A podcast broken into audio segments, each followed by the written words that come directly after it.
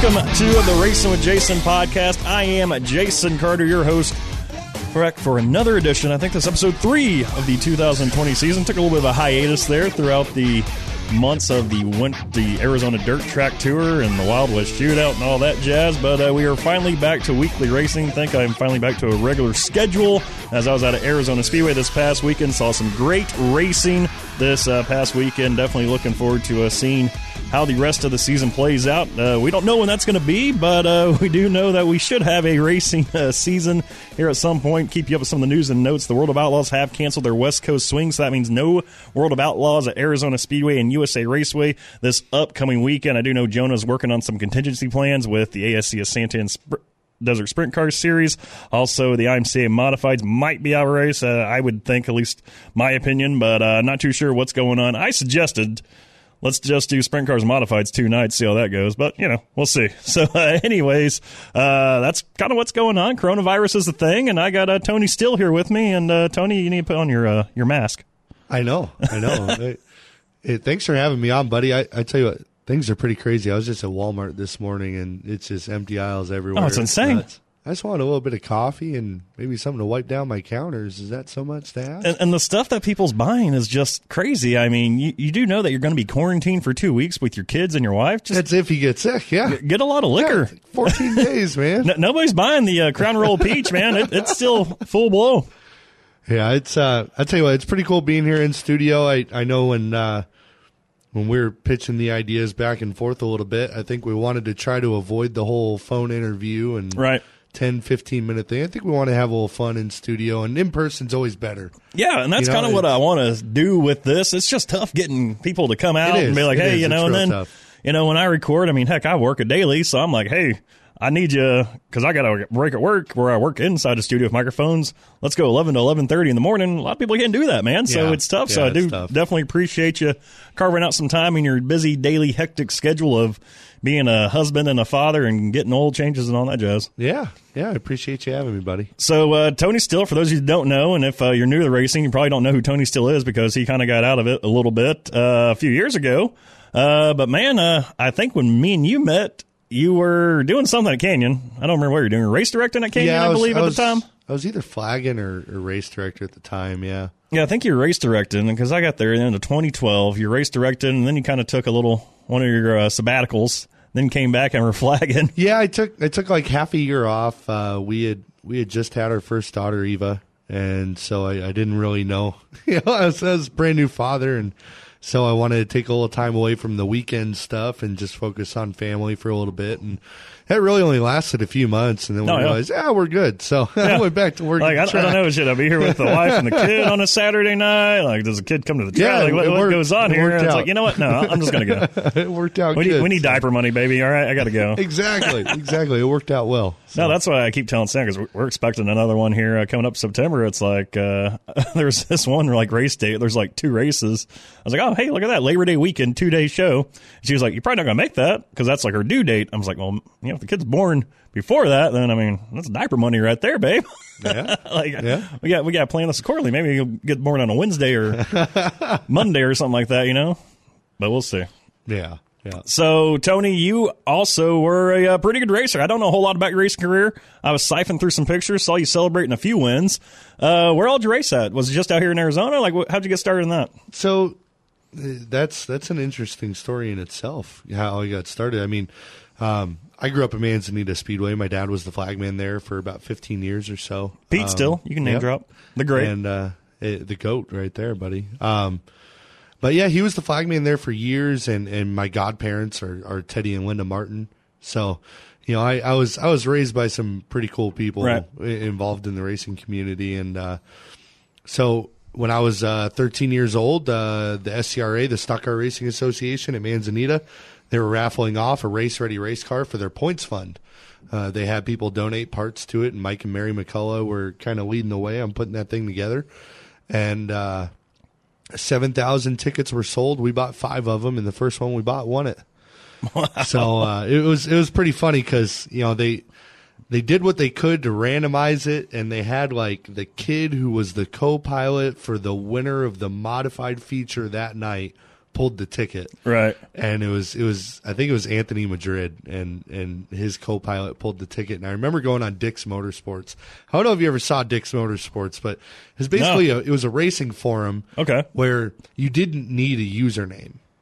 You could be completely anonymous. Oh wow, we need that So- today. Oh, buddy, it was it was interesting. Uh, and I remember seeing one theory on there that they knew they were going to have a co-pilot picket, so they taped a Snickers bar to Tony's name, and that's how Tony's name got pulled. It was pretty good. So, um, yeah, that's how I got my start uh, racing factory stocks. What, what are now the IMCA stock cars? Um, at Manzanita and Canyon, I raced those for a couple years. I got a few wins. Um, I picked up my one and only win at Manzanita back uh, May fourteenth, two thousand four. So coming So- up on it, Yeah, the anniversary. Wait, what do you do May fourteenth every year? Nothing. Do anything special? Nothing. You like I barely pop open a cold beer. Is there any video highlights of this somewhere? Uh, of the win, I think there was a video somewhere. I do have some videos, but they're all VHS. I got to get them copied Right. over to DVD. Um, Get that up I do have some DVD. I was I was watching some uh, probably like a year ago. I pulled some of those out, and I had a highlight, and it was me, uh, Jason Knoll, Tim Ward, and Anthony Madrid going at it. Wow. on the half mile at Manzanita, top four racing to the finish, and uh, if I remember right, Knoll smoked us. So it was Knoll or Madrid, one of them. But um, it, it was it was pretty cool. I mean, uh, being a 14 year old kid in, in stock cars at Manzanita was pretty interesting. You know, um, I, I my first ever time practicing, Anthony Madrid hopped in the passenger side of my car and was teaching me how to shift the dang thing. I had Oh, no wow. idea. I'd, I'd never even driven a car on the road before. I had no idea how it worked. So. Um, Anthony was was a huge influence for me. He was one of my heroes growing up, and uh, it was it was pretty cool having him. You know, we always parked right there next to each other, and he gave my dad a lot of advice and a lot of help. The whole Madrid family. Did. Oh, I mean, Anthony. So many other that- people. That's like So, Anthony right there in a nutshell. I mean, still, he's out Oh, there yeah. in the pits helping these youngsters, you know, with their program and everything. Like something goes around, they always know, hey, Anthony.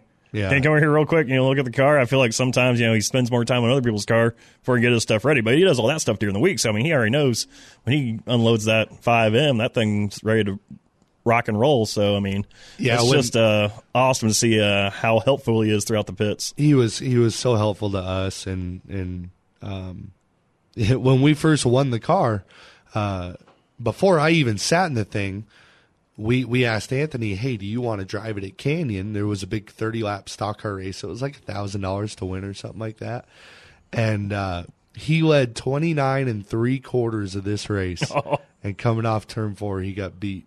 Wow. And uh, oh, he was so mad. But I mean, it, it proved right away, like, hey, this this is this is good equipment. So it wasn't just some ratty thrown together piece of crap. You know, it was it was good equipment that was capable of winning. And uh, later on in my first year, we got a win there, and we picked up a few at Canyon. And then uh, when I was 16, we jumped up to modifieds. We bought this old Diamondback chassis. It was. Was like six years old at the time. Thing weighed about four thousand pounds. It was it was a tank, and uh, it was it was a lot of fun. We uh, we picked up a few more wins at Canyon that year, my rookie season. Um, that was back when it was BRA modified race, and we were in IMCA at the time. And uh, I'll tell you what, man, some of the most fun I ever had racing was during those BRA days, and when they would do the BRA modified tour, where all tracks that were BRA sanctioned would shut down for the weekend, and only one track would run that weekend. And they did that at every track throughout the year really? and you would have 60 70 modifieds converge on this track one night you know one weekend every year so that was a lot of fun traveling with those guys and racing those modifieds and i remember uh, my, my first ever modified win it was one of those bottom feeder tracks at canyon you know right around the tires Right. and um, i'll tell you what those races look boring i can tell you they're far from easy Oh yeah, I mean in the, in, in the cockpit, I imagine. I mean, you know, when I call a race, and I'm like, oh, this is a bottom feeder track. Yeah. you know, I can I know the guys are in there wheeling it and you know sawing on and trying to do whatever they can to get past the next guy. But Yeah, when you're out there calling, it's like, come on, guys, like somebody move, do oh something. for sure for sure but i And then you see the you, guy in six, he goes like full sin mode into turn one on the top. Like, yeah, we need more of that. Come on. It was it was crazy that first one I got I I held off Anthony Madrid for like 15 laps on a bottom feeder track and it was one of those deals where if I made one single mistake, He was gonna take advantage. That's Madrid behind Right. me. You know, he's going to take advantage of it and get by me. So, um, mo- the modified days were cool. We, uh, you know, later that year and, and especially during the second year, we hooked up with, um, with with Robert Dodge and, and Robert Dodge and uh, Bob Barber and, and a lot of people played a really key part in our in our racing team uh, for those couple of years. And and uh, you know I I hope Robert's listening because I gotta say that that guy he worked so hard for me. And and we had a little bit of a rough falling out. And so I don't know if he he knows. And I want to take a minute to just say that I appreciate that guy so much for what he did for me and for my dad and and for us uh, as a team. And you know we showed up every week and we were prepared and we were ready and we had our notes and we were going to be a top five car that night battling Right. for the win every single week no matter what track we went to. And a big part of that was robert and his knowledge that he brought to the table. And you know i uh, i ran out of talent up in Show Low one year uh, uh, during the july 4th race. And uh, going down the backstretch and it was a B main and I was trying to get into a transfer spot and I went in too high in turn three and you know you know you exit off the track down the backstretch. Uh, I'm sure most people have seen the video. I hit the wall with the right rear, shot the car over, and flipped three and a half times. Oh, you're a dumbass. Oh yeah, I, I ran out of talent, absolutely. And uh, we we towed the car back to you know Robert towed it back to Casa Grande, and uh, in three and a half days of work, he completely cut everything from the seat back off the car, chassis and all, rebuilt it, and we were racing the Manzanita half mile that Saturday. Wow. And it was funny because I, I had so much faith in the guy, I wasn't even hesitant. You know, he told me, he's like, go out there, see how it feels for hot laps. And they brought the trailer outside of the track at Manzanita. You couldn't park the trailer in there. Right.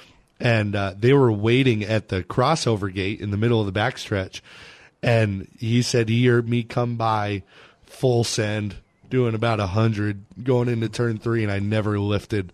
And he came in the pits. He's like, "So you trust me, huh?" I'm like, "Yeah, I trust you, buddy. We're good. Car's good to go." so I always wondered as a driver how that you know initial first lap is after you know getting in a, a bad wreck. Because I know, like in a personal vehicle, if I get involved in a wreck, I'm a little timid. Even just you know getting on the highway or whatever, going 60 miles an hour on a cross street, you know, going 35, and you know you see racers who you know one night they'll flip. You know, several times, like one guy flipping his seat, come back, you know, I'm gonna stay on the track, you know, let it rip a little bit. Then you see, uh, you know, a lot of that stuff with like sprint car drivers, you know, same with B main, oh, I'm gonna come back, win this race. You know, it's just like, what the heck goes through a racer's mind? You just somehow have to put all that stuff behind you. You do, you do. It's you can't think about the past. You can't think about any of that stuff. Otherwise, you're going to be, you're, not going to have the speed that you need. Yeah, to you're gonna be scared. competitive. You know what I mean? So, so you got to shut that stuff out, and you just got to go in and and you know, like I did, I, I flipped the hell out of that car the week before, and Manzanita half mile. It was either going to hurt really bad or it was going to stick, and it stuck. So, uh, yeah, it was a lot of fun. The racing days were a lot of fun.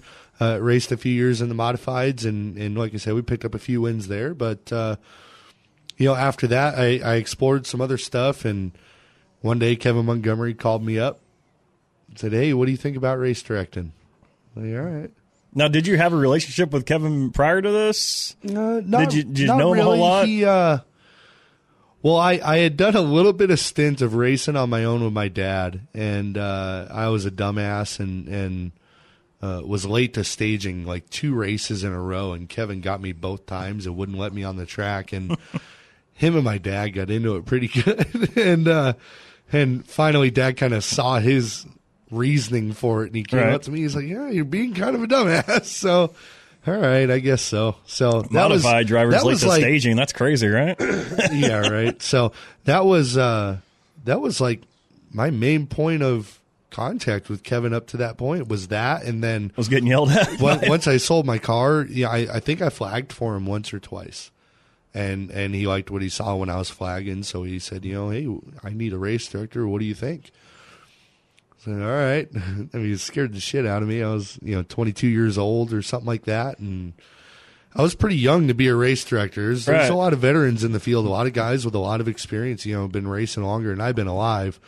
So you start bossing them around and telling them what to do and putting them to the back and And they're like, "Hey, back in my day, that's how it used to be." Like, "Well, this ain't your day, there, Sonny." So, yeah, it was uh, it was it was an interesting uh, it was an interesting role to take on, but I had a lot of good influence, you know, between dad and you know when I first started race directing. I know that the popular thing now, and and I see why is to do it from up in the booth. Mm-hmm. I liked being down on the track. Right. You know, I I watched Teddy Martin do that for years.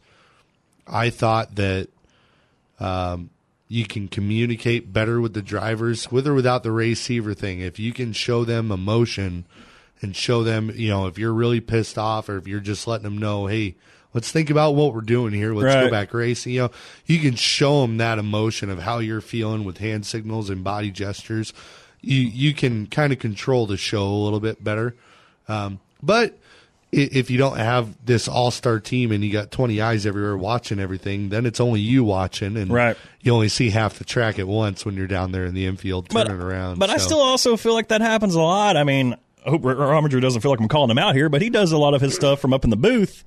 And you know there'll be times where something will happen in one and two, but he's looking at three and four. So I mean, you still kind of get that, but uh, you're, you're exactly right with the emotion stuff. Because I mean, there's time after time you hear a race director just like just hear his frustration on the radio, Oh, and yeah. you know, if you hear that Yeah. frustration, like, dude, what the heck? Like, shut up, Yeah. you know. And then like you hear other guys who are just like, hey, uh, could you uh, please move ahead of that guy? like they they show a driver some respect. He's like, all right, yeah, sure, I'll do do what you got to do.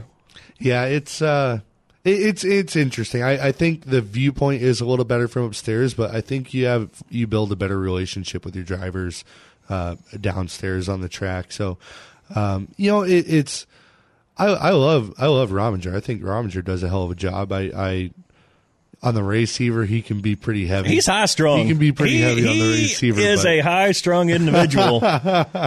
But but all in all, I, I think he does a good job. I think he calls it down the middle the best he can. Oh, yeah. He's as fair as can be, and you know that's a that's what really ticks me off about some of the keyboard warriors on Facebook. Right. You know what I mean? It, it's when they they start screaming cheating and favoritism and all this. It that was really the only thing that truly got under my skin as a race director was, you know, if you want to say I suck and I made a bad call, that's fine.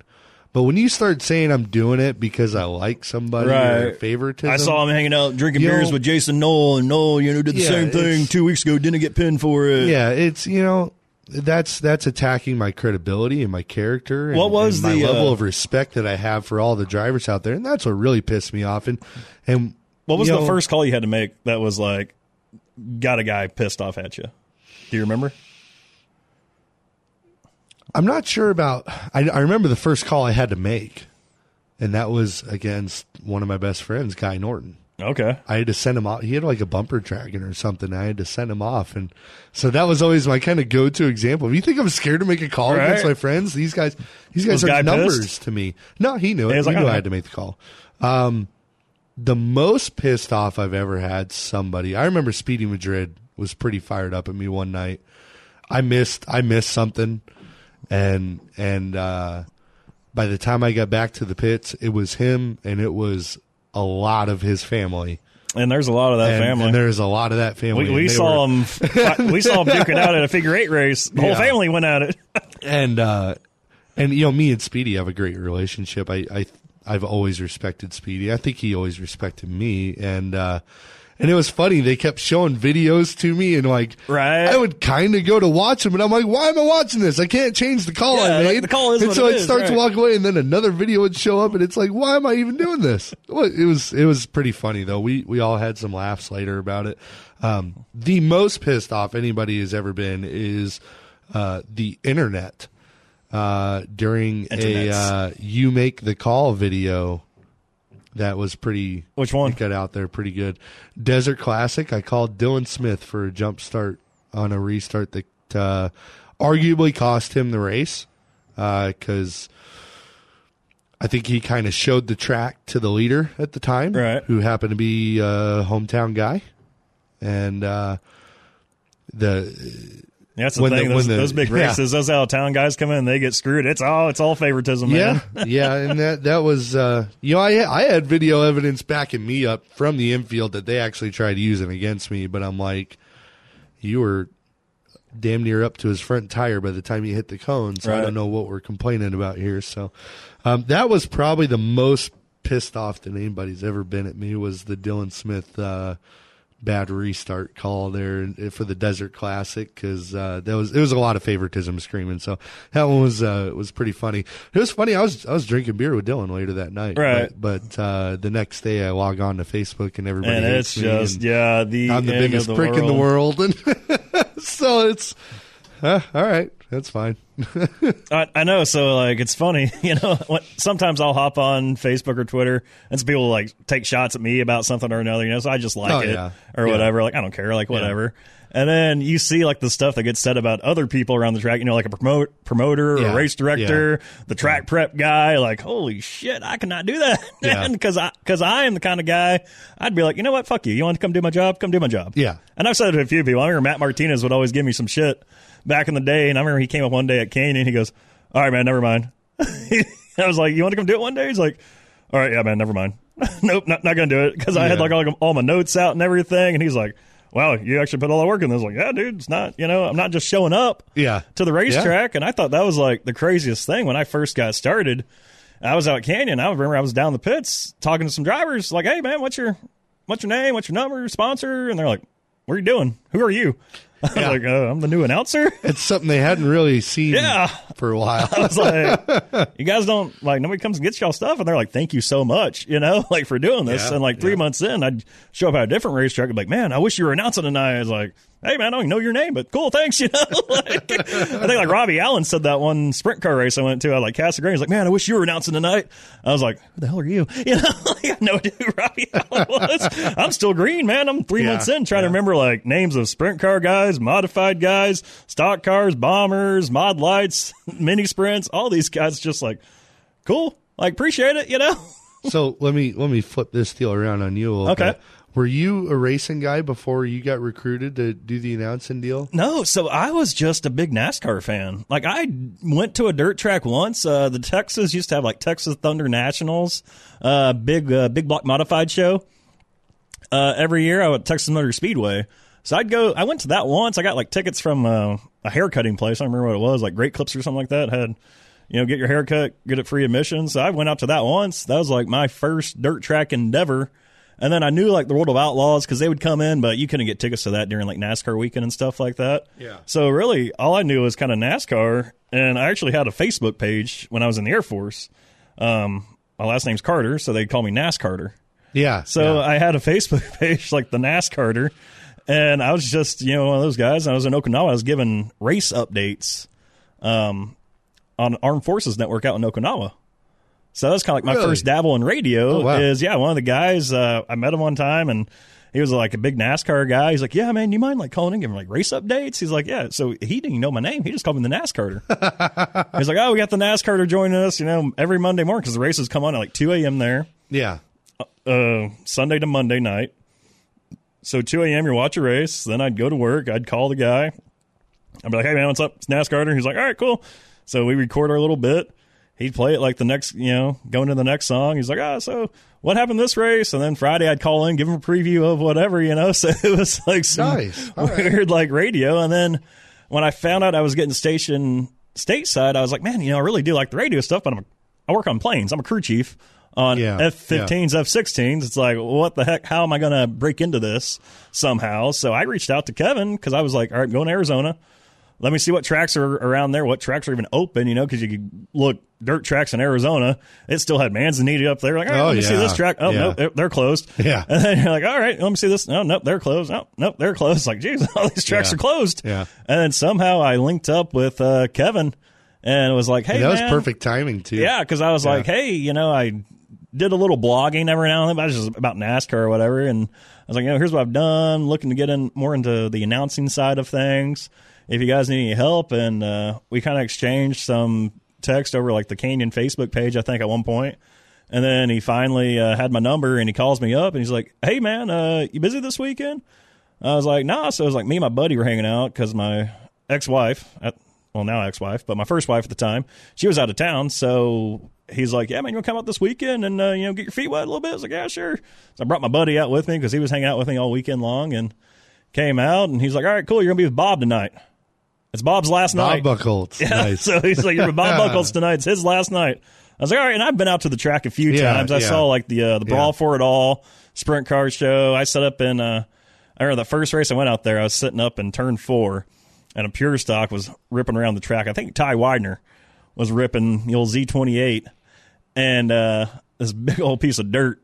Just dirt clod Nice. came up then, and I look up and I'm like, "Oh, son of a bitch!" You know, like take cover, and that thing hit the freak like right by me, you know, and I'm trying to protect her, you know, other people around me, kids and stuff. Yeah, yeah. And this dirt clod hits, my phone falls through the thing and breaks my phone. So uh, that was the only Samsung phone I had. I later went and got an iPhone like a week after that. I've been an iPhone guy ever since. So I guess Oh, uh, thanks. Ty Weiner for making me an Apple guy. Nice. But uh, yeah, I had the Samsung phone. It broke, fell to the ground, got shattered. I was like, son of a bitch, you know. and uh, yeah, so then we changed seats, went over by the flag stand for, Yeah, the, for the main yeah. and all that stuff. But no, it was badass. So then So yeah. you were working with Buck Holtz, and then you were with Dad for a couple shows early. yeah, so I was with Bob that first night. Yeah. And then we had like one, I think it was a wing sprint car race that we had.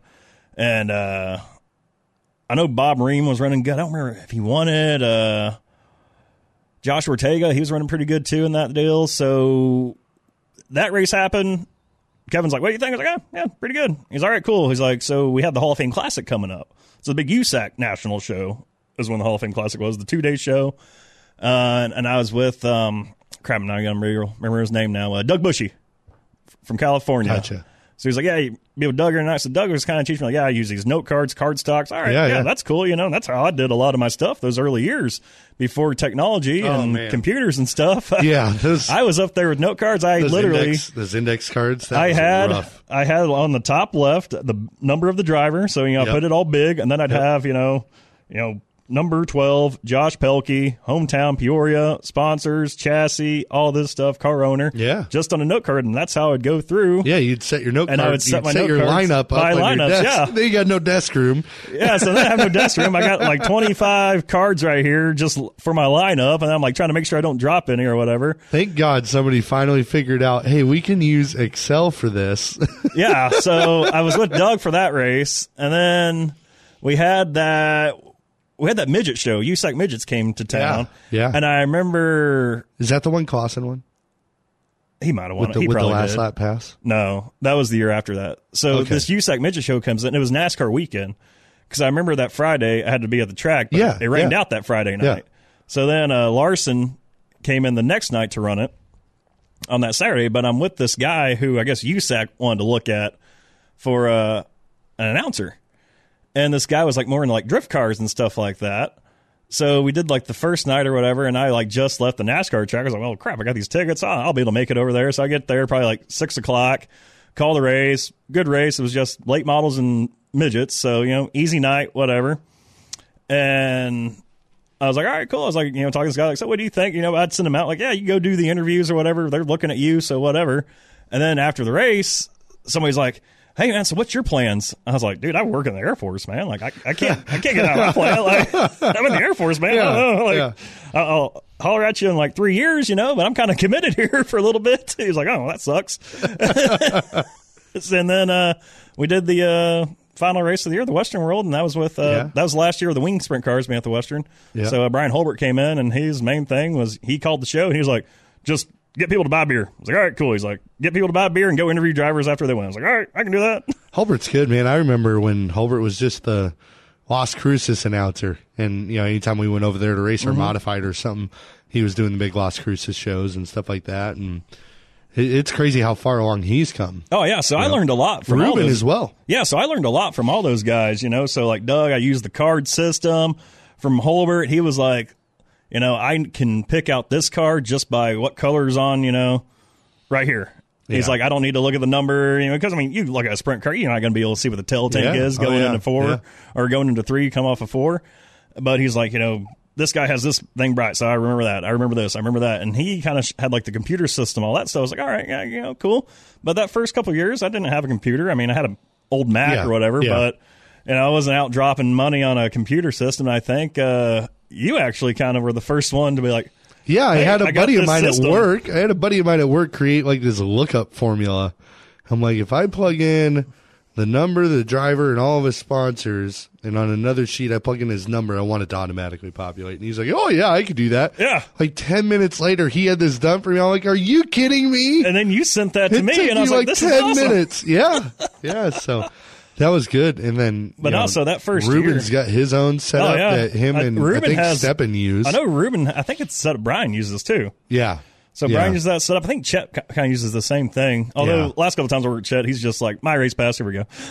like he's, he's mailing it in now. He does Yeah. too many races.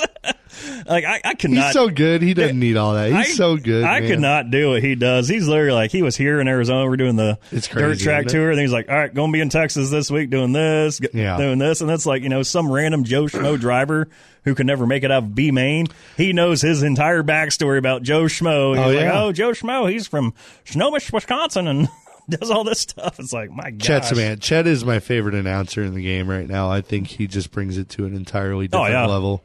You know, and and that's not to discredit the others. I mean, Holbert is great. Steppen is great. Ruben Morales is 22 years old. Oh, Are Oh yeah, you and he's been doing it ten kidding freaking years me? too.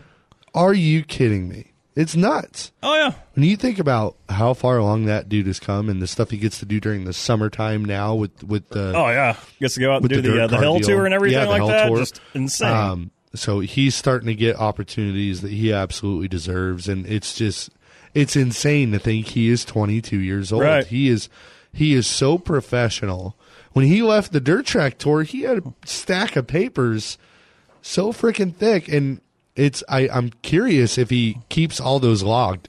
It's like he could be Oh, the next like Winnie McDonald historian. imagine he would, right? guy, you know. It's, it's going to be interesting to see what he does after college. Like I don't know what his degree's in or. Yeah, I know he's, I in, know. he's in band at New Mexico yeah, he's in the State, band. Yeah. but I imagine like something like he's got to get like a full time gig somewhere doing something cool, Yeah, right? I agree. like I hope so.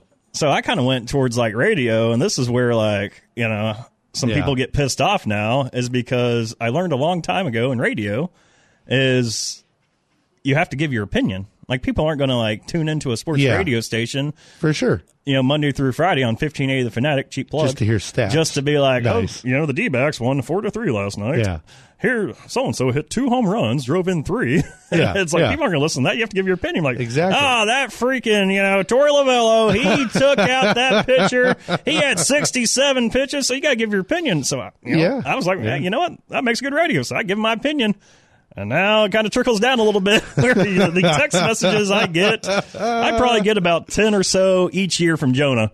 Hey, man, can you take that off? like, can you delete that? Can you not say that? Can, can you do this? Can Nice. you do that? And I remember, hell, we were at Canyon one year during uh, one of the big modified shows, and the driver, he black flagged him, and he was two laps down, one lap in, you know, and he started doing donuts on the track, and I was like, oh, this guy's acting like a jackass. Yeah. And he was. That video you know? comes out every year on Facebook Memories. I It's call it how I see it. You know, he was acting like a jackass. like I'm not one of those guys to sugarcoat it. And I've gotten you know some people like some blowback on it. I mean, the one phrase I hate more than anything, especially in like dirt track racing, is preserving the sport. It's like people want to live in this bubble. Like, no, we can't have anybody say anything negative about us. You know, this is we got to preserve the sport. It's like, dude, like. Call Yeah. it what it is, Yeah. man. Like, I hate that. I think the only time I've ever like truly looked at something that you said and been like, "Oh man," was when we were announcing together, and uh, Philadelphia was playing in the Super Bowl. You remember? Yeah. You said even if they played ISIS, you would cheer for ISIS. You said that live. Yes, I did. he said that live at Canyon, and I felt the, my phone start going off in my pocket the second the word ISIS came out of his mouth, as I was hooked up to the Canyon Speedway Park Facebook page. I'm like, I'm not even looking at this. Did it blow up I'm that not- night? Oh yeah, Yeah? yeah. We had, we had a handful of of people, especially those who had you know military. Uh, they're veterans. you know what? And, and, and my thing, I- am in the mil- I was It in the military, you know, so I, I could I can get away saying stuff like that. I feel like, you know, right? Like you know, being in the Air Force, you can make fun of the Army guys, and Navy guys, Marine guys, you know. But uh, the only thing that sucks, you have to make sure you tell them, like, "Oh, I was in the Air Force, so it's cool." You know, don't worry, was, I'll make fun uh, of you. Yeah, that was uh that was the only time where I've ever kind of backed away from the other microphone. Like, all right, buddy, I, I'm going over here. Go Patriots. Well, it still holds true. yeah, yeah. So no, that was. We had some good times in the booth. We That did. fun. It, it was short lived though. We're now you you had to deal with a broken window once, right? Or was it twice?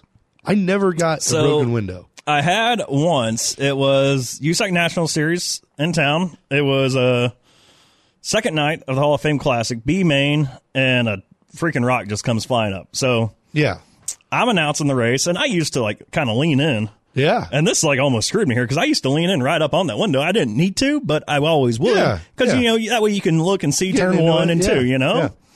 and that rock came up and hit literally like right by my face, right? But everything kind of cracked around, but there's this little bitty hole where I could still see the track. So I'm like, all right, I can still see the track. So I got to call this race. And then I got to turn my mic off and look at the other guy and look at Spridge and be like, yo, I need a caution, guys, because this thing's going to fall on fans. Like, they, they can't Yeah. hear me. Like, Yeah. I- like, look, all right, people. We as announcers know that mm, you cannot hear us because it's so effing loud. And face it, we're at a dirt track. The speaker systems aren't that great. They get rained right. on on a you Oh, know yeah, yeah. weekly basis. Out here in Arizona, you got the sun beating down on it. We it. know you can't We hear know us. you can't hear We know. us. So I'm like, I need a caution, so these people can hear me, or else this thing it's not going to be good. We're gonna have a lawsuit on our hands. Like I'm trying, I'm helping out. Kevin and whoever else, you know, like we got to get this thing handled. So I'm sitting there, and then it, I get I get my caution, and then it starts kind of cracking around. I was like, ah, sh- some bitch. So Gary comes up there, and he has like a box, and this fan's down there. He's like, just pull it in. I was like, I ain't got gloves, man. You can pull it in. like, what, like, what are you going to do? So Gary does something. All the glass just falls. Like it's all over the freaking table. You know, I got my note cards. I'm still rocking my note cards here at this point. Like, oh man, and I got to go through here, figure out this and that. I'm like, son of a gun. You know, like, what am I going to do? And I'm just like, all right, so open window. I don't decide, you know what, I'm going to move over to the next booth. I'm like, yeah, you know what, hey, I'll stay in here, catch a little breeze or whatever. So I called the main event over Yeah. there, and it was cool because I could hear myself. Yeah. And I was like, oh, if I like project my levels here, people can hear me. And people after the race, like, oh, we could actually hear you during that race because I could hear myself Yeah. talk. Like, Dude, that's one thing. best, like, I need the like best thing I ever did announcing was start to wear headphones. It was the best thing I ever did. right. I control my volume so much better. I'm not screaming the whole race. I, I I'm figuring things out with the mixer instead of just yelling a lot louder. Right, right. That was the best thing I ever did starting and I started doing that way too late. Yeah, that's one thing I still have not done. And like Monday through Friday, I always have headphones on me.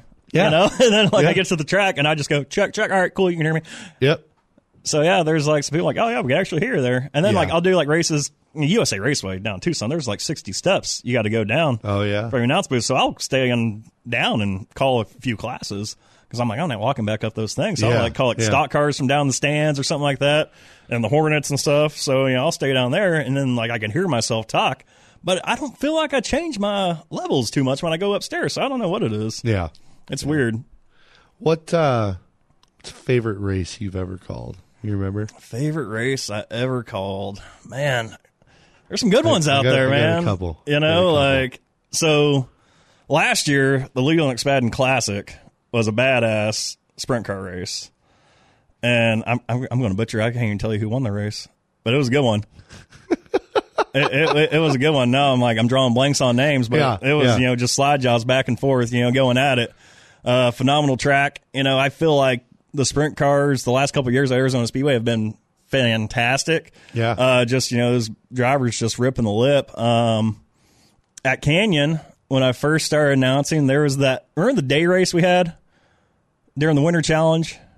Well, which one? The fir- so the first year I was there, the 2013 Winter Challenge, where it was just night racing. We had that big rain out, Okay. and we go to the hockey game. Me and you and Beaver were all getting yeah. Yeah. tossed a little bit, you know, Oh, yeah. watching the Yotes. Right. And then, you know, we're like, are we racing tonight? And so we do that Wednesday night show, I think it was. And it's like, Yep. all right, we're doing a double hitter on Saturday. And that day show, Man, it wasn't was a, a great day. race, but, you know, just it was crazy because you had, you know, Clauson blows a right rear. RJ, you know, pick, Oh. nips, uh, oh, I remember that. nips the bro show at the line there. Tracy Hines cussed me out that that day. Really? Yeah, because everybody was blowing right rears, right? Right. Yeah, Tracy Hines cussed me out because the track took rubber, and he was cussing me about how shitty of a track it Well, was. Well, it's one o'clock in the afternoon, Tracy. What do you want? It's Like- Tracy, are you kidding me? I just kind of gave him the thumbs up. so that was like my first. So that was my first call that was actually like online because that was my first you know t- week announcing by myself. And at the line, yeah. I had no idea, and I was like, I even said, and at the line, I don't even know who that was. So I'm Yeah, looking over like, yeah. who was it? Who was it? Who was it? I'm like, oh, it was RJ. So, so one of the one of the best races I ever had to call was uh, the Wild West Modified Tour. I think it was. Uh, I want to say it was like 2014 or something like that. Um, it was before you started. I was announcing with Dad. And Okay. I think this was. I So want to say. I want to say this was before Kevin. So I, yeah, I it- it started. been I like got there in 2012. 2012. I got there at the end of 2012. is when Okay, I- this is a while ago. yeah, so it was a while ago. God, your, time your is dates going are off. by way you ain't that old. Come on now. I am getting old, man. No, this was it was Wild West Modified Tour, and it was a race that Guy Norton won, and so maybe it was like 2010. Oh, that might be right. It sounds right. So, anyways, he was leading, and with about six to go, something broke on his left front tire, and so he's hanging on to this thing. Coming to the checkered off turn four, I think his drive shaft came out. Something broke, and his drive shaft comes out, and so he's got no power. He is just coasting to the line, and Ricky Alvarado and somebody else, I forget who, I think it was another local guy, uh, split him, and they all came crashing across the finish line. Wow. Nobody know who won. There were no transponders. it, it was nobody had any idea. And so we're trying to figure it out with the scores and everything. And all of a sudden, you hear Rafael Alvarez, who was our track photographer at the time.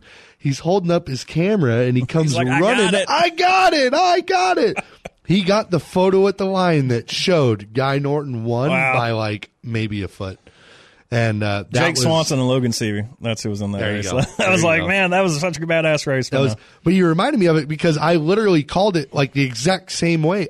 I've got no idea who won. Oh yeah. Uh, that- so Sorry, That, so I don't that- know. So that burned me like the next year. I think it was the Winter Classic, where uh, Dave Darland's come off of turn four. He was driving for Mike Martin, and he had five car links on Ryan Bernal. Yeah, yeah. No way Ryan Bernal wins this race. right. You know, no freaking way Bernal wins. So Darland's coming off of four at Canyon, not very long way to go from turn Yeah, four to the start yeah. finish line. And I'm, you know, you, you got to get your what you're going to say, you know. So I'm like, Right. oh, Dave Yeah. Darland comes off of turn number four. He's going to win another one here at Canyon Speedway Park, and I just called it, boom, like that. You know, I didn't even like Bernal was close, but he wasn't that close. He was five car lengths back. He, Darland wins. Yeah, yeah. So I go down there. I'm getting ready to interview Dave Darland. Like I know Dave Darland just won this race. I get down there. Darland is pissed off. I was like, man, pretty pissed off for a guy that just won the race. and then I hear. I I see Bern- Bernal come out of his car. He's yeah, all jubilant. I was like, "What the hell happened here?" So I'm looking up, and you're like pointing to me, like, "Go to him, go to him." like you're trying to tell me, go, go, go talk to Ryan. Don't talk to Dave. I was like, "Okay, well, Ryan Bernal, he won the race. Congratulations." I remember that one because even on the video feed, it looks like Darland won it, yeah, because I remember we but it was done. all about where their transponder was mounted. yeah, so right? we get done, and Dean comes down. He's like, "Darland won that race," yeah. and we're like. So we're like, I remember like, I don't know, Yeah, like yeah. what the scores have, you Yeah. know, like who who had what. Like I, I don't know. I thought Darland won, so it was That's just one of those deals. Do you rely on the transponder or your own lion eyes, right? Oh yeah, you know, and you're, it's funny because you were speaking about favoritism earlier, and you know, a lot of people always think I played favorites with Mike Martin. Like, dude, I'm just an announcer. I'm not, know. I'm How do a you do that? Like, I don't know how I play favorites. Like, I'm just the announcer, man. Like, You might talk about him a little more, but I always felt like I called it down the middle. Like, you know, I had your sponsors. I did. I plugged you away. I, if you Yeah, got t-shirts, yeah. I'm plugging your stuff. Yeah. You know, just because I rode to the track with Mike doesn't mean like I'm Mike Martin. Mike like Mike Martin all day. You know, I mean, that's the one thing. like, you know, I love the guy to death, but Gary. Who you know working with at ET last couple of years, uh, retired now, Yeah, I yeah. guess. So it's just Yeah. uh, me doing the show. Um, but he loves Bruce St. James, and him and Bruce have been friends for a while. Right, But I feel like you know we're watching a stock car show. He'd, he'd find a way to bring up Bruce St. James. It's like why you bring up Bruce St. James, man? but he like loved Bruce St. James. Like I was never like, oh man, you know, Mike Martin, he's not in this heat race, but he's just a great guy. like, That's awesome. Like that. So, talking about close finishes, I I alluded to it earlier. That so the midget race at Canyon, I think it was Western World Weekend, Yeah, Western World. It was Yeah. the final night of the Western World. Right. It was, and there was a shit ton of money on the line yes, for Brian because Doug Stegmuller. Yep. brought up the. Uh, I think it was twenty k that you got if you won both. Is what it was gonna. What it was Yeah, gonna I be. think it was like an it extra was $8,000. It was like was it six to win both? Yeah, and it was like an extra eight thousand Yeah, dollars. so it was he an was eight going to make it a, pass. a twenty Yeah. thousand dollar night. Yep. for Yep. BC. So it's Clauson, it's Bell, and who is our other guy? He was driving for uh, Shane Mill at the It's time. just the two that I remember. no, there's three cars involved. He was driving for Shane Mill at the time. I can't remember his name right now off the top of my head. Yeah, I know. I know. Um, Bell and Clauson. Because I, I just remember the pass. I- Yeah. I, remember with two to go, it was down to those two. Well, it was down to those three because I think the other guy was in the lead at one point. And he won. Gosh, my gosh, Oh, I'm man, drawing a blank. that? He won because he Yeah, won one of yeah. the prelim nights out there. No, you're back when right, it used yeah. to be a three night show. There was another guy on the bottom. yeah, Clauson was up up top. and Clauson was just ripping the lip, man, Oh, at the wall at Canyon, which phenomenal. Build the wall. and he and he screwed up. Oh Jesus! Don't. Oh, you know we're going to talk about that we'll here touch, in a little bit. we'll touch on that. So, um, yeah, with like two to go, Clauson screwed up, hit the wall off turn two, and so I'm like, you know, it's over, and I'm in the flag stand for this one, Right. And I got a buddy of mine flagging with me, and you know, coming to the white flag, I'm like, there's no way, it's over. Bell's got it, right? And when I threw the checkered, so I saw them go into turn three, and I had to turn my head real quick to my right to grab the flags, and then I just kind of threw the flags out. And I start doing double checkered, and I look down, and Clauson was the first one to the line, and I had no idea what the hell happened. right. It was one of the greatest things I've ever seen. And I look at my buddy, I'm like, did Clauson just win that? And he goes, yeah, I don't know how. and so I finally watched a video later, and, and it was one of my favorite quotes from Clauson after that race. You remember what he said? It was, I told my crew if we had a shot coming to coming to the white to win this race, we might end up with one in the trash can. That was one of my favorite Clauson Well, hey, quotes he- he I ever heard. Because he almost put one in the trash can that night. I'll tell you that. My God. I mean, it was just, gosh, I can't believe I'm drawing a blank Yeah. on this freaking Yeah. guy's name right now. And I got it on the tip of my tongue. And apologies if you're out there listening. And somebody's probably yelling right now at their TV, hey, it's this, or the radio, hey, it's this guy, it's this guy. So it's just like one of those things like, gosh, dang it, who was that? But, uh, No, that was no, man, was I mean, that, that was phenomenal. I remember, um, Big Al afterwards, he had that or that champagne bottle, and he's just spraying it on everybody. He's back there Yeah, like, yeah, yeah. we go to the pits, and uh, yeah, man. I mean, gosh, What year was that? Do you know? 2013 was that year. Man, And uh, it's one of those things too, when because the year before that is that's when, right. Yeah, is when I, I Mike. had, I had so my the, daughter was there, sitting right behind me. So the year before that is when Mike won the USAC National Show in his 360. Oh man, that was a race. So That was up until fun. that point, you know, Clauson wasn't going to run Mike's stuff, but he sees Mike wins the three. He's like, well, you know, this guy's some good stuff. Yeah. So that's kind of how like their relationship started. Yeah, And I remember, you know, they came up the next year for the uh, Winter Challenge. They're out there, and I'm, you know, running through the names, and they're out there on the track. So I'm introducing all every driver, you know, from twentieth, you know, to first, and uh, Kevin's like, "Hey, we got to hurry this up, man. We got to go. You know, it's Wednesday night. Come on, let's get these people out of here because we only had like modifieds and sprint cars around Yeah, that yeah, night." yeah, So I'm like, all right, Wednesday fine. So I just like, just you know, two, eh, yeah. number 16, Mike Martin. So Mike was pissed at me after that race. And so is BC because I didn't say their sponsors because they're like, hey, hurry up, let's just go.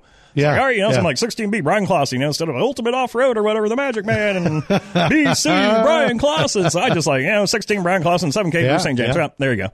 And uh, so they were pissed off. And I remember it. And he's like, yo, man, why didn't you mention this? Why didn't you mention that? Yada, yada, yada. So that was like my first encounter with Brian was really like that weekend or that week. And, uh, so that was like Wednesday. So Friday night, I'm like, all right, you know, I'll make sure I'll mention Mike a little bit. You know, it's Ultimate Off Road. And then uh, Saturday, he was driving somebody else's car. I don't remember what whose car it was, but he his car broke Friday night, so he was in somebody else's car for the Saturday shows. And after the afternoon show, he's like, "Hey man, so I heard you've been mentioning me a little bit more. Uh, we're about to grill some steak, man. You want to hang out?" It's like, "Oh yeah, sure." You know? So then I'm nice. out there gr- grilling steak. We're like, you know, Brian and Lauren and all those guys. You know, like, all right, this is cool. And then Brian would always just you know run Mike's stuff out here on the West Coast, and it was like Yeah, one of those things yeah. where you know he wouldn't touch the stuff, but he saw Mike win that 360 show, and then all of a sudden, you know, it's like, oh man, Mike's got some good stuff. You know, it kind of helped Mike's career out a little bit. I mean, he was just you know, he wasn't winning races uh, a lot, but he was you know finishing up on the podium a lot those uh, couple Yeah. of years I ran for him. And uh, you know, it's just crazy how now that you know Brian's gone, it's like, did I really take those times for granted? Yeah. and, and I feel like you know I did a lot. And I mean that, that some, place was literally Clauson Speedway. Park Oh yeah, like he years. had some phenomenal wins there. There'd be times where it's like, all right, Clauson's starting twelfth. We're gonna we're gonna get a new winner. Yeah. and you know it's kind of like one of those things Yep. where you're not cheering against the guy, Yeah. but you're like, thank God, I, I get to talk to. I get Yeah, to talk to yeah. somebody else, maybe you know. And then I remember him and RJ had a great battle. Uh, I think it was the USAC CRA show or they duked it out and RJ beat him, and it was just like. We got a new winner, Yeah, you know. yeah. like, thank God, we got a new sure. winner. But man, it's one of those things. Like looking back, on, it, I was like, I can't believe I got the opportunity to call all those races. Oh, I know. I I completely agree. Yep. The the fact that I was the guy throwing those double checkers on one of the greatest finishes to a race I've ever seen, and standing there and listening to him yell, "Hey, if we get a shot coming to the white, we might end up with one in the trash can." That famous quote, and uh, it was pretty cool being a part of some of those experiences with BC Oh, yeah. for sure. Especially because all eyes were on us when it happened. I felt like as a racetrack and everything, like all eyes are on us right now, and we got Yeah. those kind of races. It's like that Yeah. was good. There there were there were a few years there where you know Kevin Montgomery gets a lot of hate, and you know I I, I see some of it. I get it. He, he's not a great people person, Right. and I think he's the first to admit that. Um, but he did some pretty historical things with with that racetrack, and um. I, I don't want to say you know he put that place on the map because I think you know shows like the Slick Fifty and, and stuff Right. like that. You know the place was already on the map, but he elevated it to this professional level. It, it had uh, some down it hadn't years. seen. Yeah, like, in a I mean, long, long time. You know, you talk about the Slick 50, but I mean, it, it had some down years Oh, for where it was like, you know, For sure. what direction are we going in? Yeah. And I think, you know, everything kind of happened. It's like, you know, we're going to bring Kevin in, see what he can do. And it was like, oh, Yep. wow. Yep. Like, phenomenal job. And I mean, let's talk about that wall. Uh, uh, so here's the deal. I will I will give in for one reason. where, where's One Ty, reason where's at? I will give it. I will give in. You know, and I I did a little thing with with Shipley a while back, and we had a really good talk about this. Um, I'll give in for Josh- one, for Josh one reason, Josh. Yeah. and uh, it, it's really beneficial for track prep purposes when you know when that wind's howling because during the daytime out at Canyon, that wind coming through there just kills the track Oh, yeah. um, for prepping the track and stuff like that, absolutely. Um, for the racing itself, I, I disagree. I don't think a I don't think a wall means a good track. Right. Um, I think that turn two needs a little bit of work. I was just talking to Brinkley about this a week and a half ago, and I looked at him, and I was like, what the hell's going on with turn two, man? like, you got to figure out turn two. And he's like, I know, I'm working on it. He's like, I just, I got to get this thing shaped right. Right. It's not, you know, if you look at the aerial, turn two never stops. It's a, it's a D. Oh, yeah. Down the backstretch. And, It's almost like one of those like NASCAR mile and half tracks. yeah, and and it just it, the top kind of falls off a little bit. So he's got to figure out something with the material over there. Because if you look at three and four, almost every single night, three and four has a cushion, and it's two to three wide racing. Right. Every single night, there's no wall over there. It, it's fine. It's about the track prep. Right. When it comes down to it. And before the wall got put up, I saw some badass racing. there. Oh, yeah. When the wall was put up, I saw some badass racing there. And since the wall's been taken down, I've seen some badass racing there. I have. The problem is, is when they miss, they miss. Right. And when they miss, it's it, it's bad. And uh and you know, I tell you, I Doug Gabbard is a hard working man. I, I he gets a lot of flack because he is much more relaxed. You know, we we have two polar opposites that we've discussed in the last five minutes, right? You've got Kevin Montgomery who ran the place like it was freaking Eldora, Right. right? And you've got Doug, where with Doug, you know, like it or not, it's his playground. That's his mm-hmm. place. He's going to have fun there. That doesn't mean he's not going to put in the effort, because he does. That guy works his ass off out there. Right. If you've ever gone out there in the middle of the week and seen him, especially in the hot months, he is. Oh yeah, like I've, I've called him on like a Tuesday Yeah. afternoon for something, and he's been like, "Yo, man, I'm underneath this generator right now. What do you need?" I Yeah, like, God dang, it's, it's- 120 degrees outside. you know, and and people kind of take the whole, you know, it is kind of a playground for him. He has fun there, but in the end, it is a business. He's going to do what he needs to do for it to be a business that that works, um, and he works hard to make sure that the track is going to be good and puts on a good show for the fans uh, and for the drivers as well. And I think John Brinkley's doing a hell of a job lately, helping him with the track prep part of it. Um, there have been some very good racetracks there lately. There have been some duds. It's just how it is. Right. Uh, until, in my opinion, until they can get a little more material there, reshape turn two. That's how that place is going to be. If it's if they nail it, it's going to be a good night. If they miss, it might be a little rough. That's what to me, like you know, the funniest thing, and we talk about you know how you know, you had that forum where everybody was anonymous back in the Oh, day, and I was like, I feel Oh, like social buddy. media. Oh my gosh, it it it can get on you. I mean, it rips Yeah, for sure. every day, and you know you have a name to it. You know, so I mean, you Yep. see, like, all right, Yep. f that guy, he's doing this, saying this stuff bad about me or whatever. yeah. But you know, bef- so last year Canyon had like their hiatus for like a week and a half, whatever it was after the um, modified tour. So they run the Yeah. modified tour that one night, Yeah. and you know, we were Yeah. everybody.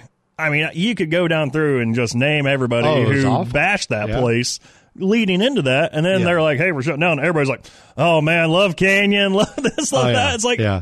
you were just a mother effing the place Uh-huh. a week ago, Absolutely. and now it's, Yeah. "Oh man, gonna miss the great racing." It's like And you know what? unbelievable. You know what? I had, I had a lot of talks with Doug around that time when all that was going down, and I, that whole hiatus, like people kind of laugh about it because of how short it lasted. It only was short because of people like John Brinkley.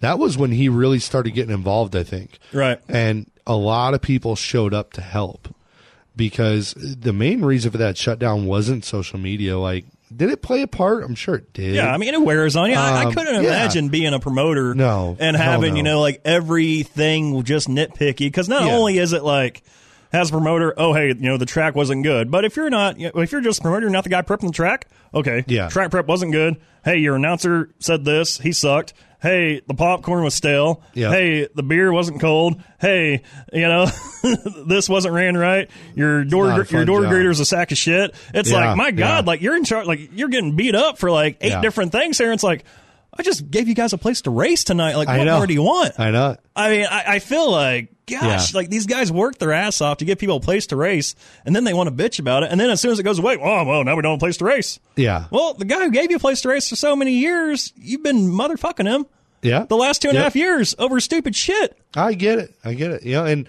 and like I said, that hiatus, it we were looking at that deal lasting months. Right. My advice to Doug was to shut it down for the year, and uh, right there in January. yeah, Wow. it, it was shut it down for the year. What, dude? Circle the wagons, put some money into it, and figure it out. And so many people came out and helped. They probably got like four months worth of work done in about two weeks. Yeah. because of how many people came out and supported the place. So that was why that hiatus lasted so short. And and people were like, "Oh, they just shut down because of social media." And the dwarf car guys are mad because it was their big show, and ah, they're going to start right back up for their next big show. And Right. that- that's how it looked. But man, when when I was having conversations with Doug, you know, it was those were hard times. It, was he looked at the place and he said, "There's just a lot wrong that I need to fix." And Right. I'm not going to be able to do that if we're racing. So he wanted to step back, and I told him just take the year. But uh, I'm glad he didn't because there was a lot of good racing last year after that. And uh, like I said, man, I, I truly believe that you don't need a wall to be a good racetrack. You just need the good track prep, and I Oh, think yeah. and I think they've got the right people in place. I think uh, I think they've had some good racetracks. Um, I'd love to see Turn Two get a little bit of work, but I, I expressed that to Doug. It's nothing new. You know, I've told Doug and John that if you can figure out Turn Two, you got yourself a racetrack, man. Like it, it's going to be two, three wide. You're going to have a cushion on both. I mean, um, turn three and four has no issues really. Right. it's that thing builds up a cushion and the bottom works and the middle works and there's good racing going on over there. But as soon as that top dies off in one and two, there's trouble. So um, I'd love to see them get that worked out, and I think there's going to be a lot of good racing in the future. I, I got into some some shit a little bit with Jonah because you know he put on the dirt track, the modified tour. That's what it was, you know, for those first couple of years. And, uh, and that one driver goes into turn one, just hits a rut at Canyon, flips his car like modified by itself, like shouldn't be flipping, right? Yeah. So I'm like, oh man, he got those ruts. And Jonah's like, don't say ruts. I was like, dude, it's a rut. Like, what, what are you saying? People can see it's a rut, man. Like, just call it what it is. That Yeah, Kind of yeah. goes back to that circle, the whole thing of preserving the sport. I know, Like, just yeah. call a spade a spade, guys. I Yeah. mean, that's the thing. You know, I feel like your fans are going to like you a lot more if you just tell them the truth. I agree. Like, don't bullshit somebody. Yeah. And I feel, you know, a lot of the stuff, like, so I got lit up last November when Damion Gardner wins his championship, last race of the year in Arizona Speedway, and he just starts motherfucking all Arizona tracks. oh yeah, He's like, oh Yeah. man, I, I circled this on the counter. We were in for. I knew it was going to be rough. These Arizona tracks, they suck. Like he's calling out every Arizona track he ever goes to.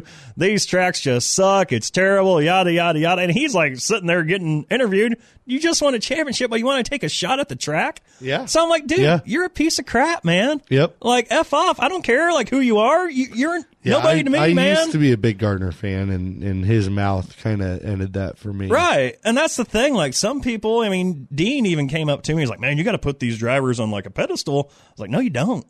I was like, Dean, I'm not going to put a guy on a pedestal who wants to come here and constantly bitch and nag. All right. Like if people want to be his fan, they can be his fan, but I'm going to call it how I see it, man. Yeah. Like that's the thing. Like when I be like, oh, well, you know, just. He's just having one of those nights. Like, no, he just won a freaking championship. Like, chill out. Like, Oh man. and, and you know, you get those guys who win a race, and the first thing want to say, "Oh, the track was BS tonight." It's like, Yeah. you just won a race, man. Like, what Yep. what more do you want? I know. Like Craig Parker did it last year after winning a pretty badass race. I'm, I'll name drop. I don't care. We we said we are going to piss some people off, right? so Craig Parker did that last year to win a race at ET. He gets ah, the track wasn't there tonight. And it's like, you just won. Like, just talk about how you won. like this isn't like a NASCAR race where it's just an asphalt track. Like there's nothing to Yeah, work on. Like you're, you're literally Yeah. saying a guy Yeah. who spent hours and hours on the track prep didn't do a good job. You know, like that's the way I see it. It's like that's just rough. yeah, that's you know, that's the that's probably the part that bothers me from the perspective of the fans on social media is They just hear the they driver, act like these guys don't bust their ass. right?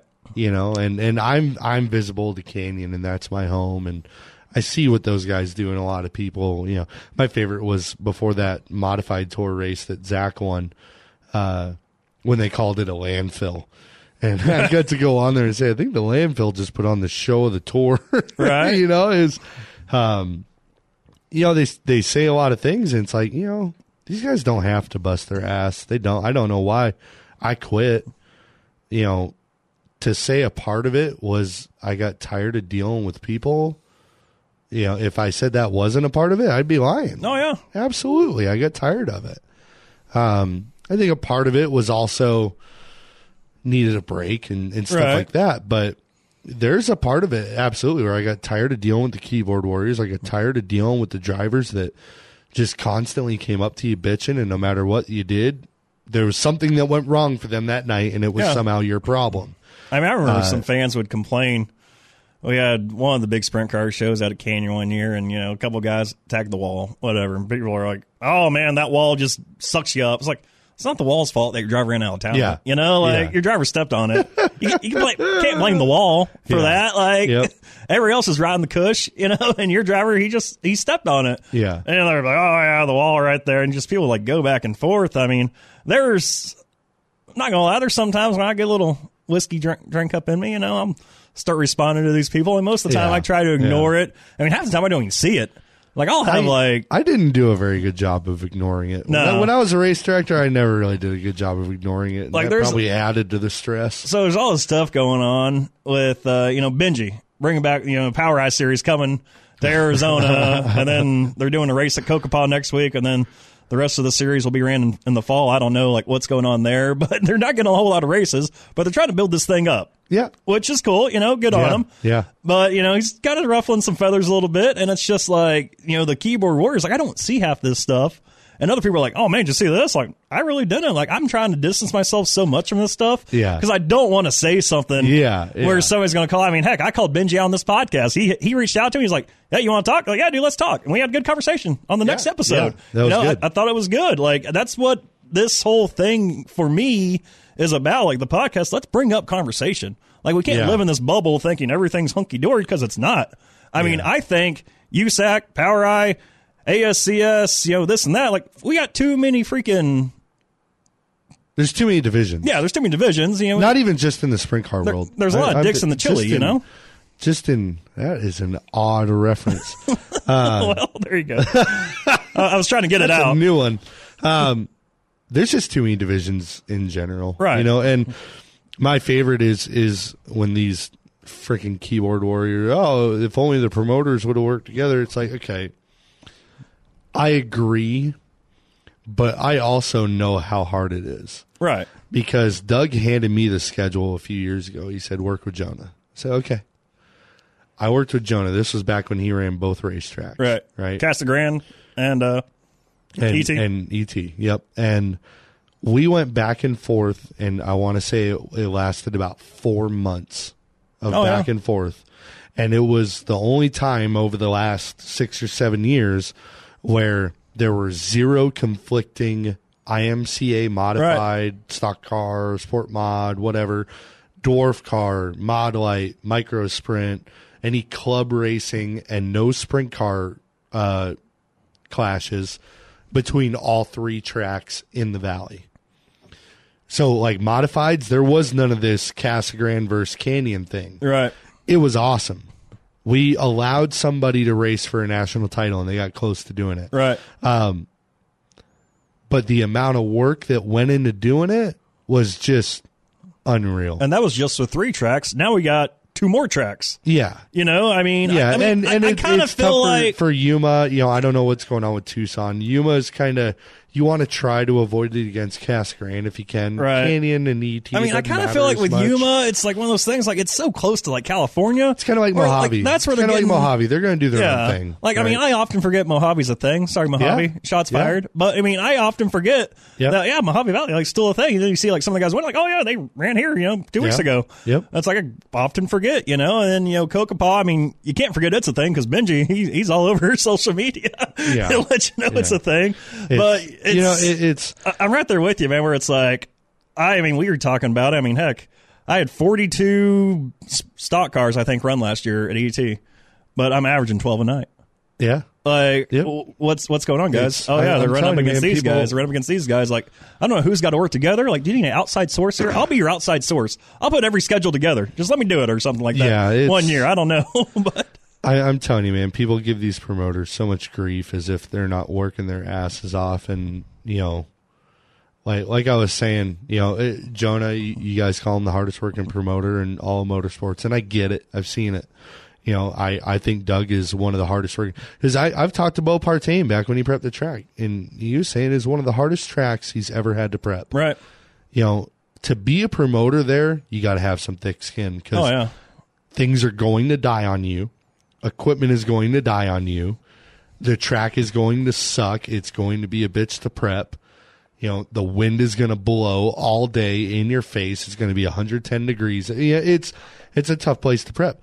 I've seen the work that Benji Lyons puts into a show. That dude is one of the hardest working men in motorsports. You know, we have a good set of promoters here, and I get it. There's there's scheduling stuff, and but I hope that doesn't take away from the kind of work that they are putting in because they are putting in a lot of Oh, work. yeah. But uh, flat out, there's too many divisions. There's too many sprint car divisions, and you know, I don't know what what do you do? What do you do to solve it? I mean, you What know, can you do? It's one of those things that, like, when I started announcing, like USAC, Southwest, that was their first year because you know Kevin, I guess he butted heads with ASCS. They had whatever conflict they had, and he's like, and Kern's like, we'll go USAC Southwest on it. Boom, we had twenty five cars a night. Yeah, Like that first year, like it was phenomenal. Yeah. And now you know you're, you're going. Well, look at Santan right now. and now you go down to like 12 cars a night, but then the Santan Ford Series, they're averaging 20 cars a night now. And then you have another class with 360s. But here's like, the deal: if you get rid of guys, if you get like, rid of the heck? USAC guys and say, you know what, we're just going to move forward with one Santan division, right? Well, all those guys that were running 410 stuff, they're going to come in and they're going to run legal part of the rules. But that class isn't going to be what it was Right, meant to be right. anymore, right? There's going to be a lot more money being put in, a lot more sponsorship. Yeah, and that's the one thing I hate. Like, I. I get why that class is what it is. I mean, Yeah. heck, I mean, it used to just be you know Challenge Cup races at Canyon, and it was you know one of those things, something down. But you hear yeah, like a guy like guys could throw their stock car motor in right, and go, but, right? but now you hear like, oh man, so I got a new Schaefer coming in for my Challenge Cup car. It's like, what the hell? Why? Like. You don't Why? need a freaking Schaefer for a Challenge Cup car. Oh, so man. it's just, I mean, one of those things. It's getting out of hand. I wish like the rule Yep. book would kind of get dumbed down Yep. with it and be like, hey, here's what we're doing. Here's how it's going to be. I mean, I told Joan yesterday, he was like, I don't want to be the bad guy and tell these guys not to go run Yuma. And I was like, well, I'd do it. I'd be the bad guy and tell them not to go run Yuma. And he was like, I don't want to do that and tell them if you guys run Yuma, you're not going to run for here. I was like, I, I would. Because there's not a whole lot of power out racing. And you got these race cars you want to race. yeah, But that's just me. I'd be a dick. I don't care. Ruffling I don't feathers. know. I don't know. I like Benji. I'd go Team ISIS. Team ISIS. Yeah, it's you know I. I said I like all the promoters here. I think I've yeah, and I probably like them all too. I probably butted head with with Jonah more than any of them. You know, we've we've had our rough patches. You have. I I, I haven't. I Remember you did the modified tour with him, and you were like, "Man, Jonah, if I need something, he's he gets it." you Yeah, know, like you're like, yeah. "I need was- this, I need that," and he was right I up thought there on it. I thought you know working the mod tour with him was a pretty good experience. He he got me everything I needed right away, and as soon as I needed it, and um, he was good to work with. Oh yeah. Um, Like so, when I before I started working with Jonah, I was kind of I didn't really know much about him. I remember like there was times you came to the racetrack, like, ah, fuck Jonah, Yeah. you know, because Yeah. you're trying to work on the schedule or whatever Yeah. with them, and you got modified show against modified show, whatever. yeah. And I didn't know much about Jonah. I was like, "Oh, all right, man, F Jonah, sure, whatever, you know. And then, you know, I'd go out to the track around there. I didn't know who the hell Jonah was. Yeah. you know. Yeah. And then, um, whenever I was, you know, with you, uh, whenever I came back to Arizona, you know, Kevin actually reached out to me. The one time I saw Kevin back at a racetrack, he was like, "Hey, man, Jonah, he's looking for somebody. You know, I, I think it'd be good for you." Yeah. I was like, "All right, you know, check it out, see what's going on." Yeah, he bailed on me. Yeah, I'm sorry, man. You know, No, hey, that's fine. I get where the big races are. At. No, it's it's it, Jonah was good to work with. Um, we we I I have some issues. I've called him out publicly on on some stuff that I disagreed with with the way he went about doing things. Um, I was frustrated with the, with the modified tour idea. I mean, Jason and myself brought an idea to a table. I was talking to you earlier about the BRA tour, Right. we brought to the idea uh, pot- potential for a tour in Arizona for the modifieds, and it was one of two options. It was, you know, hit all tracks within a week or two, kind of like how they're doing, mm-hmm.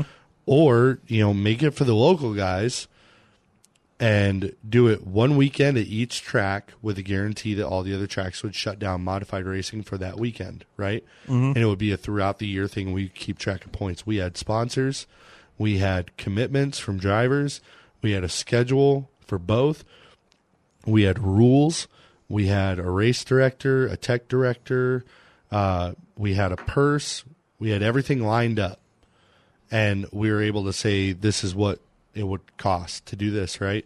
And we basically got laughed out of the room. This was all the promoters. It was their promoter meeting going over their schedules for the next year.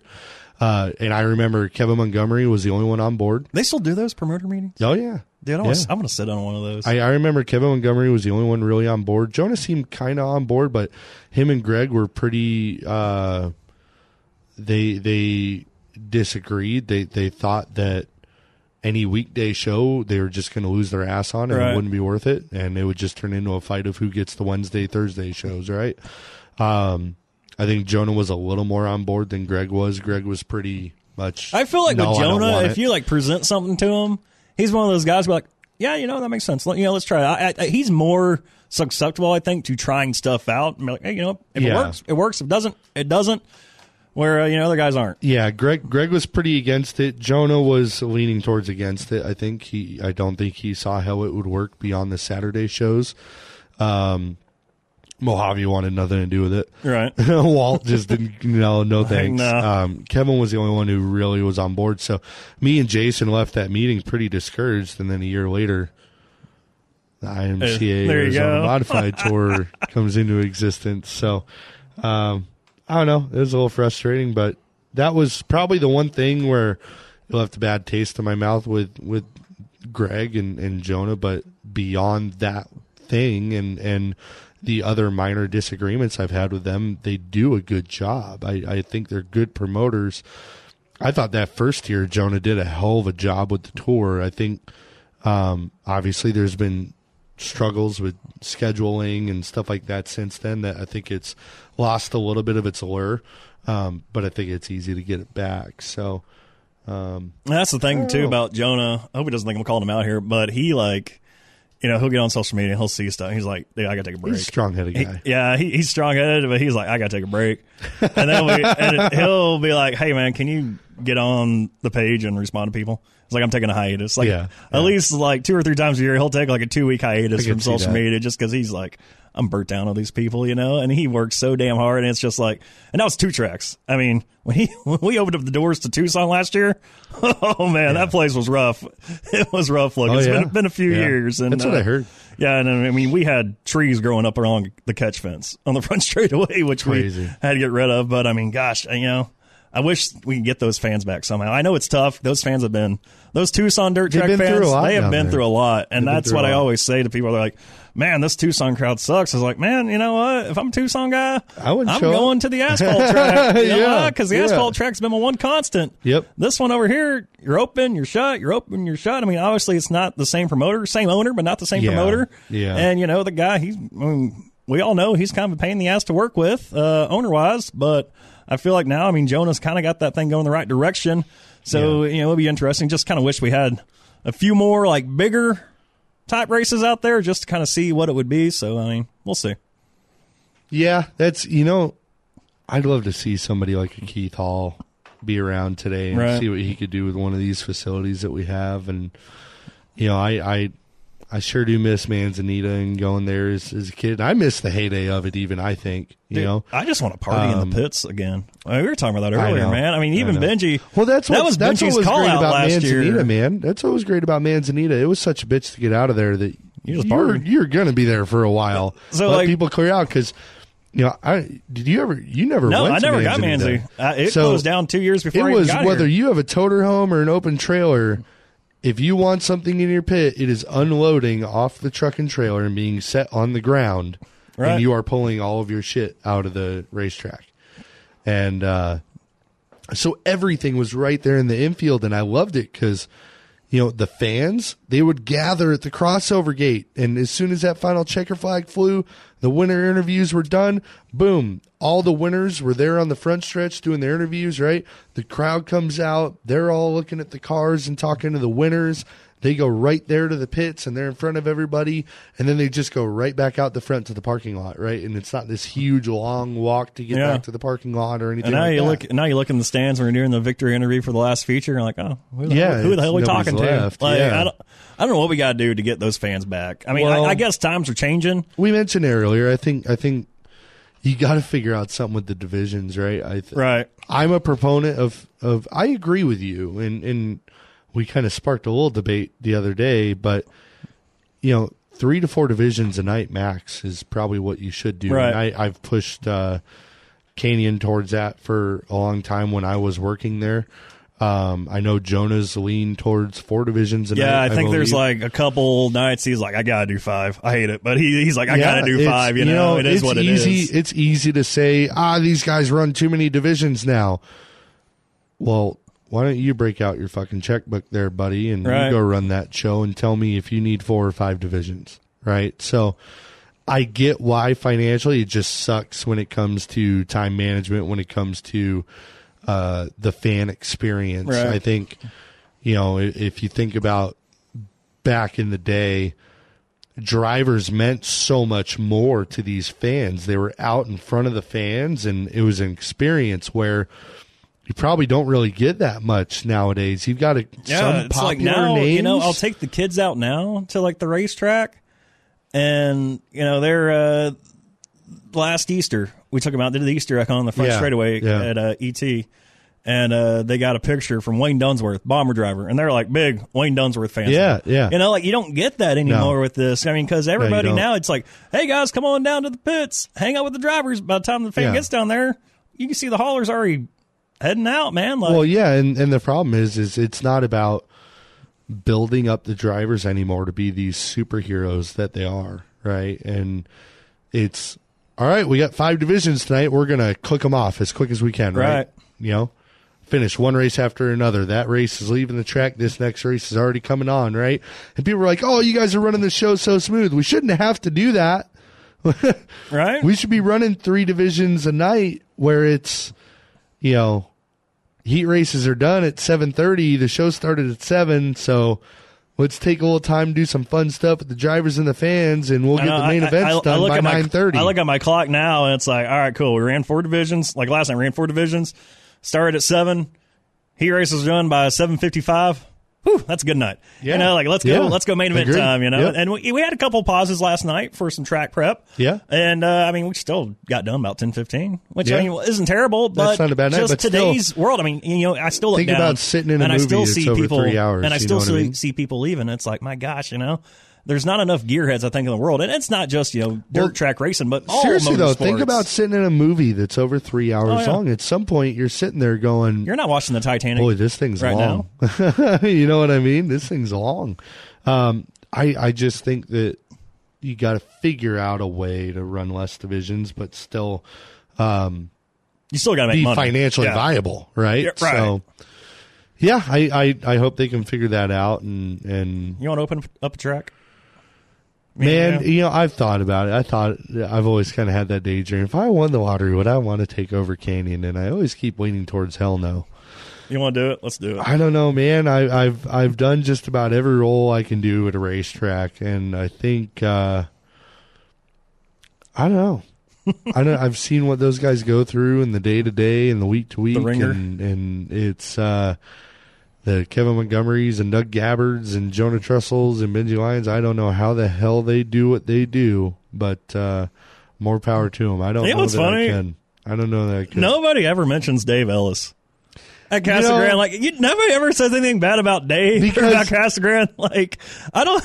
You know, and that's absolutely true. he's true. doing it right, man. He must be doing Dave's it Doing right. a good job. Dave's doing a good job, and, and I shouldn't be leaving him out. Well, Um, no, it's not just that, but it's one of those things where like yeah, you don't see he's like kind of the forgotten guy. nobody mother f's him on Yeah. social media. He's not on social media, you know, firing back like, "Oh, you're a sack of crap." You know, he's not Yeah. up there saying, "Oh, you know, my track's the best." He just even killed, does his thing, man. Yep.